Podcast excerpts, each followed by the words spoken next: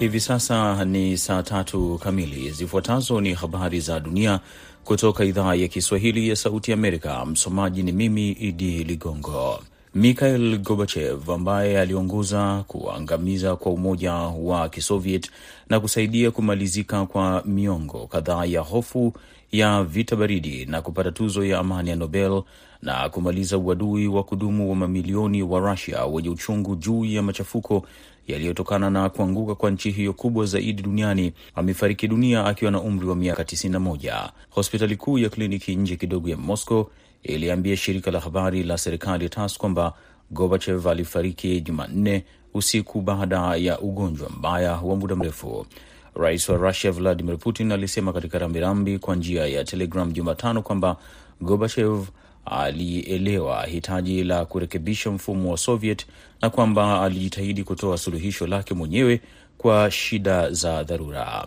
Mataifa ya Afrika lazima yatengeneze mikakati ya kukabiliana na mabadiliko ya hali ya hewa ambayo yanahatarisha kuendelea kuwepo kwa miji mikubwa ya bara hilo. Rais wa Gaboni Ali Bongo Adimba alisema katika mkutano wa tatu wa wiki ya hali ya hewa barani Afrika. Maafisa na wataalamu wa Afrika wanapaswa kunoa misimamo watakayowasilisha katika mkutano wa 27 wa kila mwaka wa Umoja wa Mataifa wa hali ya hewa utakaofanyika nchini Misri mwezi Novemba, alisema Bongo. Mkutano wa tatu wa hali ya hewa barani Afrika unawakutanisha pamoja maafisa wa serikali na wadau zaidi ya elfu moja katika mji mkuu wa Gabon, Libreville. Wanafanya kazi kutayarisha majibu madhubuti ya hali ya hewa ya kikanda barani Afrika. Mabadiliko ya hali ya hewa ni changamoto kubwa barani Afrika ya wakati wetu, ikikuza e, ukosefu wa usawa wa kijamii, kisiasa na kiuchumi uliopo. Patricia Scotland, katibu mkuu wa taasisi ya Jumuiya ya Madola ya makoloni ya zamani ya Uingereza, alisema kwenye mkutano huo. Unaendelea kusikiliza habari hizi za dunia kutoka idhaa ya Kiswahili ya Sauti Amerika ikitangaza kutoka Washington DC. Shambulio la anga limepiga karibu na hospitali moja katika mji mkuu wa mkoa wa Tigrei kaskazini mwa Ethiopia, alisema mkuu wa hospitali nyingine ambayo ilipokea majeruhi chini ya wiki moja baada ya mapigano kusambaratisha usitishaji mapigano wa miezi minne wakiwa katika vita tangu mwishoni mwa mwaka wa 2020.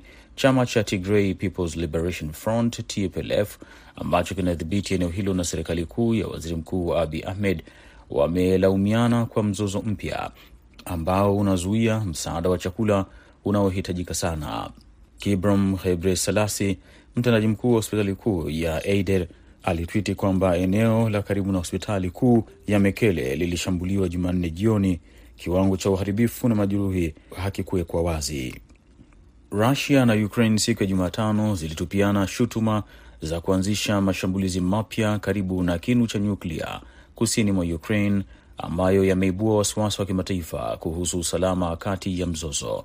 Madai hayo kutoka kwa pande hizo mbili ni ya hivi karibuni katika wiki za kunyosheana vidole kuhusiana na mashambulizi karibu na kinu cha nyuklia cha Zaporizhia na yanakuja wakati wakaguzi kutoka Umoja wa Mataifa wakielekea eneo hilo kufanya ukaguzi wa ulinzi na usalama.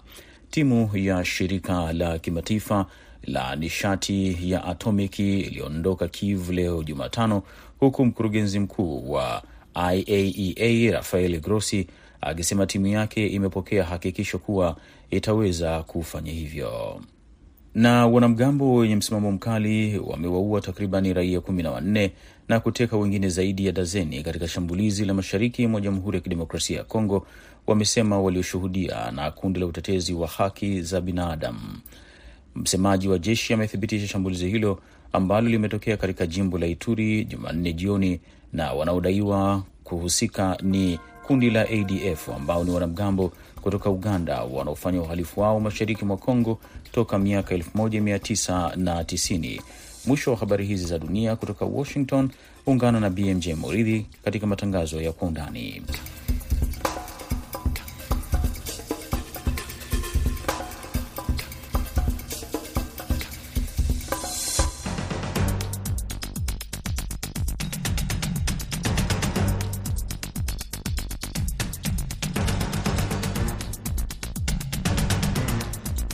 Hii ni Kwa Undani kutoka idhaa ya Kiswahili ya Sauti Amerika, moja kwa moja kutoka hapa jiji kuu la Marekani, Washington DC, kipindi ambacho huangazia ripoti zinazogonga vichwa vya habari. Tunapekua pekua, tunachimbua, tunakupa maelezo ya kina zaidi kuliko ilivyo kawaida.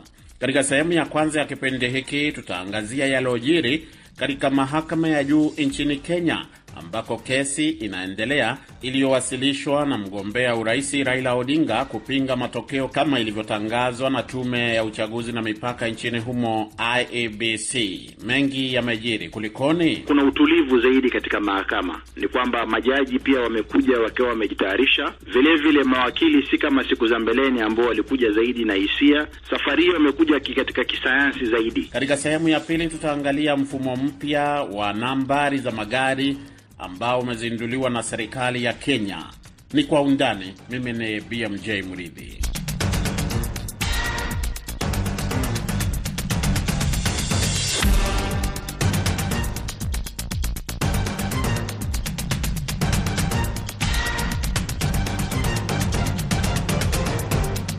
Naam, leo imekuwa ni siku ya kwanza ya kusikilizwa rasmi kwa kesi ambayo imewasilishwa mahakamani katika mahakama ya juu nchini Kenya na Raila Odinga ambaye alikuwa ni mgombea urais pamoja na mgombea mwenza Martha Karua, ambapo mawakili wa pande zote mbili e, wamekuwa wakieleza hoja zao au wakitoa maelezo kuhusu hoja mbalimbali mbali ambazo wameziwasilisha katika kupinga yale yaliyotangazwa na tume ya uchaguzi na mipaka e, kwamba naibu wa rais wa sasa William Ruto ndiye aliyechaguliwa kama rais wa nchi hiyo, rais wa tano wa nchi hiyo. Kuna mengi ambayo yameendelea hivi leo pamoja na kusikilizwa e, kwa kesi hiyo katika mahakama ya juu kule Milimani mjini Nairobi.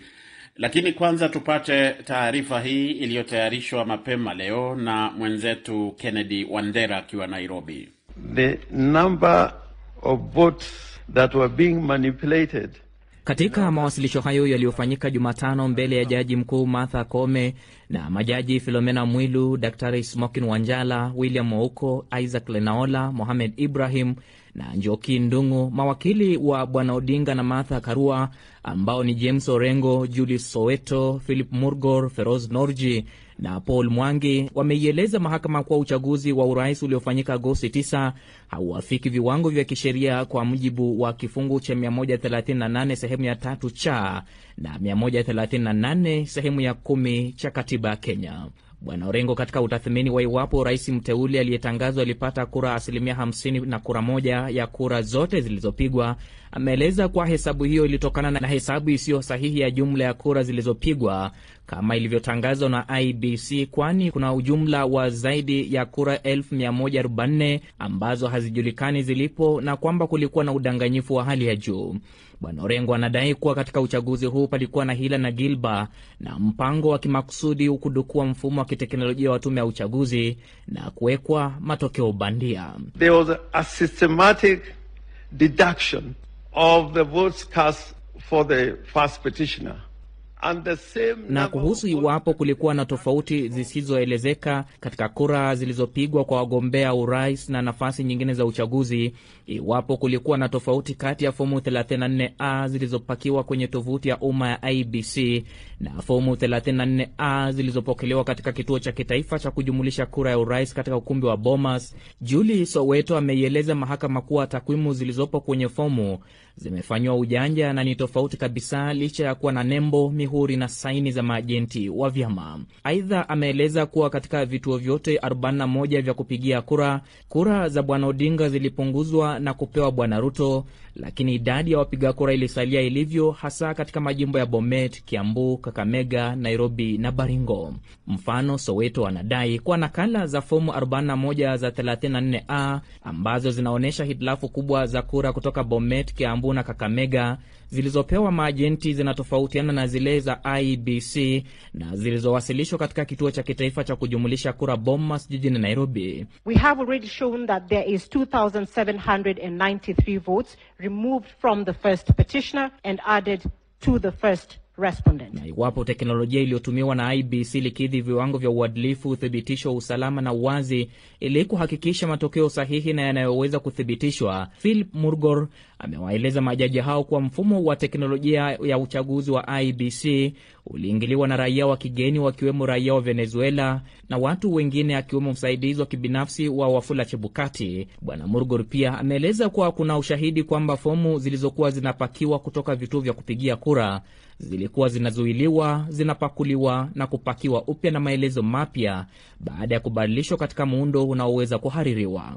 Kennedy Wandera, Sauti ya Amerika, Nairobi. Naam, baada ya ripoti hiyo, uh, moja kwa moja niko na mgeni wetu ambaye ni mchambuzi wa siasa Amin Mwidau anajiunga nasi kutoka Toronto nchini Canada.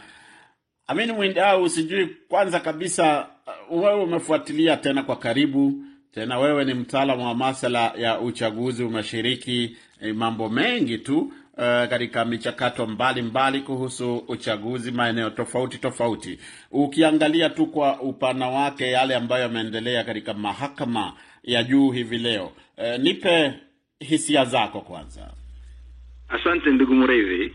Uh, kwa kifupi nilipoangalia ni, uh, mchakato mzima ule wa wa siku ya kwanza ya kesi ya urais, jambo ambalo nililiona ni kwamba wale wenye kupeleka malalamishi kotini, wale wenye ku, ku wenye wenye, kumsima, wenye kusimamia uh, uh, Ra, Raila Odinga na Martha Karua katika kesi hii wamejaribu kwa kwa njia tofauti kuleta malalamishi ambayo kwamba ikiwa imekubalika moja kati ya hayo, basi itakuwa koti itakuwa haina budi isipokuwa ni kutengua. Sawa sawa kabisa. Kuna maswala ambayo yameibuka kama unavyojua. Kwanza kabisa kuna ule uamuzi uliotolewa hapo jana na mahakama hiyo, e, tuseme ni maamuzi ama amri e, za awali ambazo zilitolewa jana, na moja ya masala nyeti ilikuwa ni kwamba IBC, tume ya uchaguzi na mipaka iwape uwezo wale wawakilishi wa walalamishi hususan Raila Odinga eh, kwamba waweze kufikia zile server zote ambazo IBC inatumia kuhifadhi data. E, nini ambacho umekijua Amini Mwidao kuhusu suala hili? Mpaka sasa hali yake ni kwamba mchakato ule wa server kufunguliwa unaendelea na tegemeo ni kwamba ikifika kesho watakuwa wamepata nafasi ya kuziangalia sava zote ni nane ama tisa. Na kuna mchakato mwingine ulikuwa unaendelea leo wa kuhesabu eh, kura kutoka baadhi ya maeneo kama pia ambavyo iliamuriwa hapo jana. Hilo hilo pia ni, ni suala lingine ambalo bado linaendelea, mchakato ule wa wa, kuf, wa kufungua zile sava na kuzipeleleza unaendelea pamoja na ule mchakato wa kuhesabu kura, na huu mchakato wa kuhesabu kura kama unavyotaja ni mchakato muhimu sana katika zoezi lote la hii kesi, kwa sababu huu unajumlisha zile uh, presentations ama maelezo aliyoeleza mmoja wa wakili wa, wa wa Raila Odinga Julie Soweto, ambaye amesema kwamba nakala zile za form 34A kutoka kaunti mbalimbali zilikuwa ziko tofauti na zile ambazo kwamba zilikuwa zimeonekana katika katika tovuti ya IEBC. Kwa hiyo zoezi lile likiweza kukamilika kikamilifu litakuwa limedhihirisha kwamba mbali na yale yaliyoyataja Bi Soweto, kulikuwa na mengine zaidi ambayo yalikuwa yamekwenda kinyume na utaratibu wa kupiga kura. Kwa hiyo ndio itakuwa kigumizi kikubwa ambacho koti lazima itakuwa ikiamue. Amini Mwidau, unajua huenda ni mapema sana kuanza kutoa tathmini ya mchakato huu, lakini wewe, kwa sababu kama nilivyoeleza hapo mwanzo, ufuatiliaji wako umekuwepo kwa uh, kipindi kirefu na wewe umeshuhudia yaliyoendelea mwaka elfu mbili kumi na tatu elfu mbili kumi na saba na sasa hivi. E, e, je, ni nini ambacho ingawa ni siku ya kwanza ambacho unaweza kusema unakiona tofauti kwa mchakato wenyewe, jinsi mambo yanavyoendeshwa katika mahakama hii ya juu? Kikubwa zaidi ninachokiona ni kwamba kuna utulivu zaidi katika mahakama. Ni kwamba majaji pia wamekuja wakiwa wamejitayarisha, wana maswali ya kina ambayo wenye kuwauliza wale mawakili. Vile vile mawakili si kama siku za mbeleni ambao walikuja zaidi na hisia na kile kwa kizungu tunachoita circumstantial evidence, ama habari za kusikia na, ku, na kuona. Safari hiyo amekuja katika kisayansi zaidi, kwa maana kuna baadhi ambayo kulingana na fikra zangu nafikiri moja ya ya malalamishi ambayo kwamba yatakuwa ni ya msingi zaidi yatakuweza kuamua kesi hii ni yale yaliyoletwa na mshtaki au mkia au mtata ambaye ameeleza kwa kina sana zile kwa kihesabu kwamba hili zoezi la kura lote lililopigwa hakuna hata mmoja aliyeweza kufikia ile asilimia hamsini na kura moja, yani 50% plus one. Tukimalizia kwa dakika moja tu au chini ya dakika moja eh, kuna pia waangalizi ambao wameruhusiwa kuwepo mahakamani ikiwa ni pamoja na tuliite ni jopo la e, majaji wengine wastaafu, wengine bado wako kazini e, kutoka nchi mbalimbali za Afrika chini ya mpango ule wa Commonwealth ama jumuiya ya madola. Umuhimu wa hawa majaji ambao wapo pale, kundi kubwa hili ni upi? Tukiwaangalia wengi waliokuja ni wale majaji wakuu wastaafu kama vile Othman Mohamed Chande wa Tanzania na wa sehemu nchi zingine zingine za Afrika. Umuhimu wao ni kwamba kila kinachoelezwa ni kitu ambacho wanakielewa katika mazingira ya kisheria. Kwa hiyo hawa watakapoamua kwamba mwisho wa kesi hii kwamba kesi ilienda sawa, watakuwa wameipa koti ya Kenya kile kitu tunachoita legitimacy, kwamba taarifa halisia walizozisikiza wao na waliosikiza jaji, uamuzi wao unaambatana kuwa ni wasawa. Ni kushukuru sana Amin Mwidau kwa kuzungumza na Sauti Amerika kwa leo. Asante ndugu mrezi Msikilizaji, Amin Mwidau, mchambuzi wetu wa masuala ya siasa, ndiye anayetukamilishia sehemu ya kwanza ya kipindi cha Kwa Undani. Anajiunga nasi, amejiunga nasi kutoka Toronto, Canada. Lakini usiondoke, kwa sababu nitarejea hivi punde na sehemu ya pili ya kipindi hiki.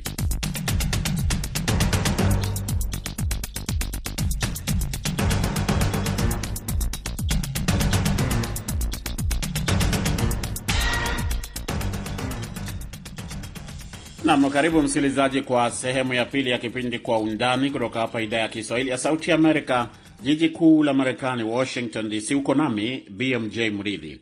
Serikali ya Kenya imetangaza mfumo mpya wa nambari za usajili wa magari kidijitali kama hatua moja ya kuzuia uhalifu ukiwepo ule wa ugaidi. Waziri wa usalama wa ndani nchini humo Fred Matiang'i anasema kwamba agizo hilo linahusu magari takriban milioni tano na litatekelezwa katika muda wa miezi kumi na minane ijayo. Katika sehemu hii ya Kwa Undani, wenzetu kutoka Mombasa, Amina Chombo na Josphat Kioko wanayo maelezo zaidi.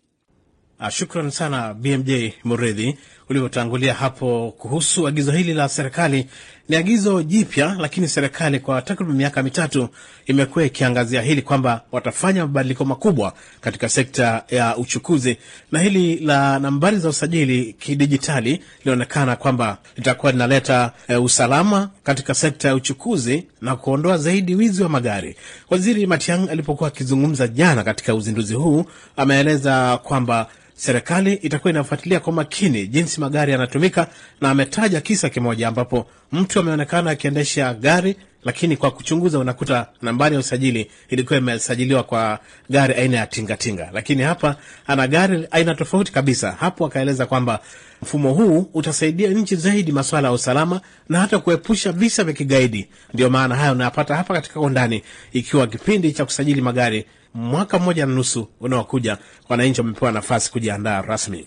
Hili linafanyika chini ya sheria ya mwaka elfu mbili kumi na sita iliyofanyiwa mabadiliko, sheria ya trafiki, ambapo kulikuwa na maelekezo na mwongozo mpya wa jinsi ya kukabiliana na maswala ya usajili wa magari nchini Kenya. Ndio linaanza kufanyika baada tu ya kuwepo kutengenezwa leseni za kidijitali. Tukaona wanabodaboda pia wakilazimishwa kuchukua leseni za kidijitali katika hali ya kuhamia katika mfumo wa kidijitali. Uh, waziri wa usalama Fred Matiang'i alisema kupitia mfumo huu KRA ambayo ndio inayotoza ushuru wa magari itaweza kuainisha mitambo yao pamoja na NTSA ili kuhakikisha kwamba wale ambao huwa hawataki kulipa ushuru ama zile tozo muhimu kuhakikisha kwamba gari inapata uh, nambari ya gari, basi wote watakuwa wanakamatwa. Nambari hizi ambazo ni mpya na kidijitali za smart ziko tofauti na zile nyingine. Nambari zenyewe zinakuja na mfumo tofauti.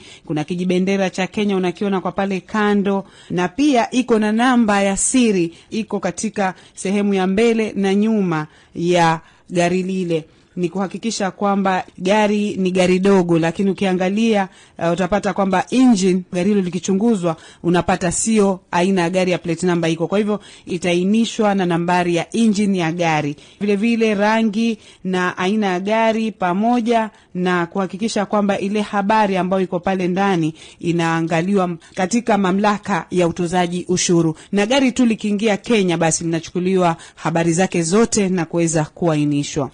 Mfumo huu unalenga magari takriban milioni tano ambayo serikali imetangaza kwamba yanafanya kazi nchini Kenya, na kila gari ya usajili nambari mpya hii ya dijitali itakuwa inalipiwa dola thelathini, na hapo serikali itakuwa inalenga kupata bilioni kumi na tano yaani dola za Marekani milioni mia moja na hamsini. Na ndiyo maana hapa VOA tumechukua kauli ya wananchi waliopokea habari hii iliyotangazwa na mawaziri watatu jana. Wao wanasemaje kuhusu tangazo hili ambalo lazima litekelezwe? Tuwasikie wamiliki wa magari ya kibinafsi na pia uchaguzi.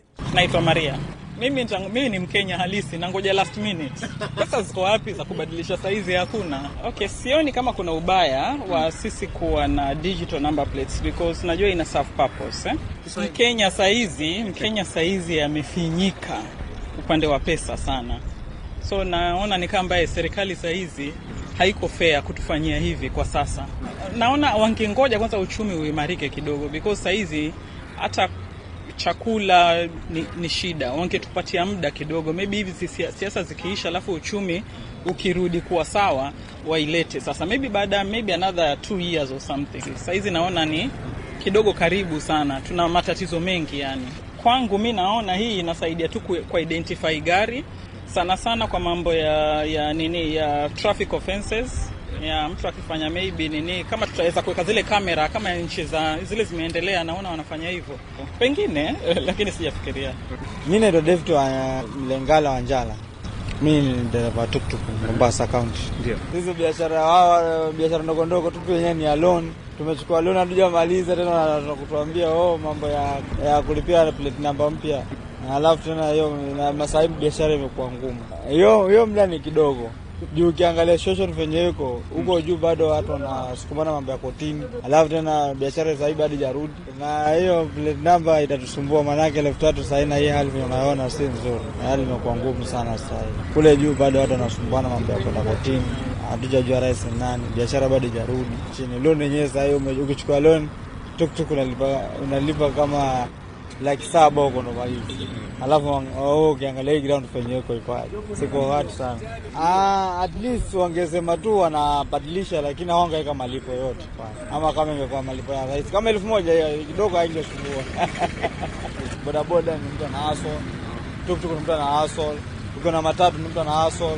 So wangeweka tu maximum kama ni 1k ingekuwa sawa, lakini 3k wanaumiza maasala Nam, hao ni wamiliki wa magari ya uchukuzi ya kibinafsi na vilevile vile ya umma, wakizungumzia hasa, naona wametaja sana kuhusiana na gharama ya maisha na kutafuta shilingi elfu tatu kwa pesa ya Kenya ama dola thelathini ama ishirini na tano kulingana na ule wakati watakapokuwa wanafanya malipo hayo, maana dola inapanda ikishuka. Jingine ambalo waziri wa wa, waziri wa uchukuzi nchini Kenya James Masharia alilitilia mkazo ni kusema kwamba kutakuwa na hali ya kudhibiti usajili wa magari. Kipindi cha mwaka mmoja magari yameongezeka nchini Kenya kutoka magari eh, milioni tatu nukta mbili hadi magari milioni nne nukta nane.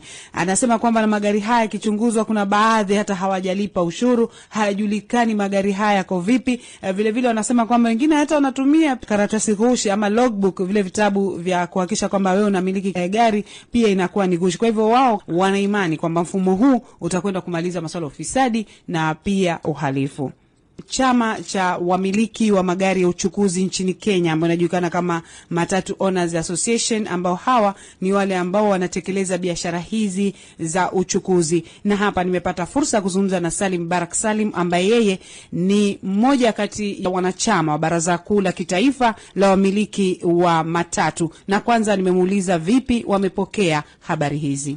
Ukweli sisi tulivyolipokea tuliambiwa ni grace period ya 18 months. Kwa hivyo kama ni grace period ya 18 months, that is a nice period ya watu kukata hiyo digital plate number. We have no problem of that. Hayo mabadiliko yalikuwa yafanyike kitambo ipo huo muda ni muda mkubwa na haiku target yani watu fulani uh, mfano kama PSV tuktuk uh, mabasi ama matatu ime, ime target magari yote kwa pamoja. Kwa hivyo sisi tunasema tuta tumepokea na tutavuka tuingie hiyo digital plate number. Hatuna wasiwasi nayo kwa sababu it is overboard kwa motorists wote countrywide be it matatu, tuktuk, private vehicle, malori, hiyo yote lazima tufanye digital. Tumeipokea, hatuna neno kwa sababu muda wenyewe pia ni mwingi sana. Je, we kwa maoni yako unahisi kwamba zile sababu ambazo zimetolewa na serikali ikiwemo maswala ya kuweza kufuatilia magari ambayo yanatekeleza uhalifu, je, unahisi kwamba uh, kuwepo kwa uh, namba hizi za dijitali kutamaliza uh, maswala haya yakiwemo ya uhalifu wa magari na maswala ya kutumia uh, vitabu vya umiliki wa magari? Wajua, serikali ina mkono mrefu. Sisi waliweza kupa mfano mzuri hili swala lako uliouliza. Tukija hii digital speed governor, walisema haitakuwa te tempered.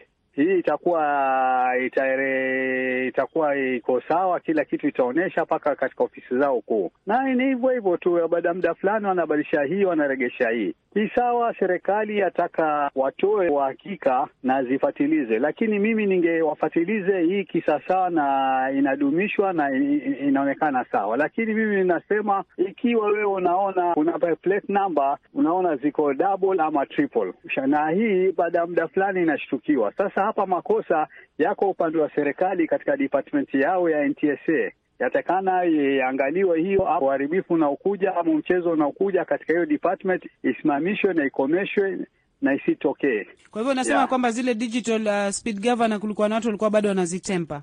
Digital speed governor zinakuwa tempered, wao wenyewe wamekubali Mshanielewa, na walisema haitakuwa tempered. Sinakupa huo mfano, kila baada ya miaka miwili mitatu twaletiwa gavana hii, twaletiwa gavana hii, ushanielewa, na watasema itakuwa tempered, na zote ma itakuwa inaonyesha pale ofisi yao kuu ya NTSA head office hapa Hill Nairobi, lakini sasa wanasema inakuwa tempered, inakuwa hivi.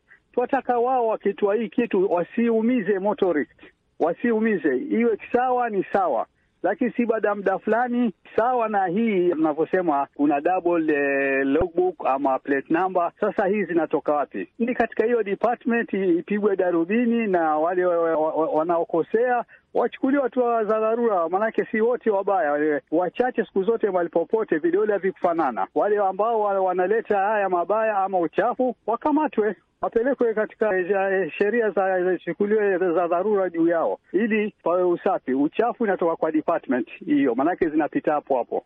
Uliyomsikia hapo ni Barak Salim Barak. Na yapata miaka mitatu iliyopita, wakati shambulio la kigaidi liliporipotiwa katika hoteli moja Nairobi, Rais Uhuru Kenyatta alitangaza mabadiliko haya kwa sababu magaidi wanatumia njia kama hizi za mkato ili kuangaisha wananchi, na ndiyo sasa serikali imeanza kutekeleza rasmi mabadiliko haya kupitia leseni na sasa nambari za usajili wa magari.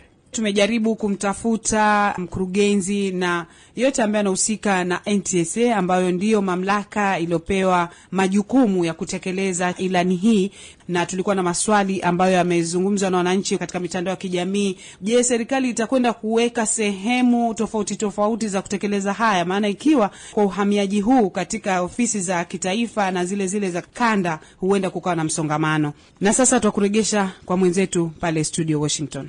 Shukran sana wenzangu Amina Chombo na Josphat Kioko hapo Mombasa. Msikilizaji, wawili hao ndio wanatukamilishia sehemu ya pili, na hivyo basi kipindi kizima hiki cha Kwa Undani kwa leo, kwa niaba ya wote waliokifanikisha, msimamizi Meri Mgawe, msimamizi mkuu Hadija Riami, mimi naitwa BMJ Mridhi. Tuonane siku nyingine, panapo majaliwa.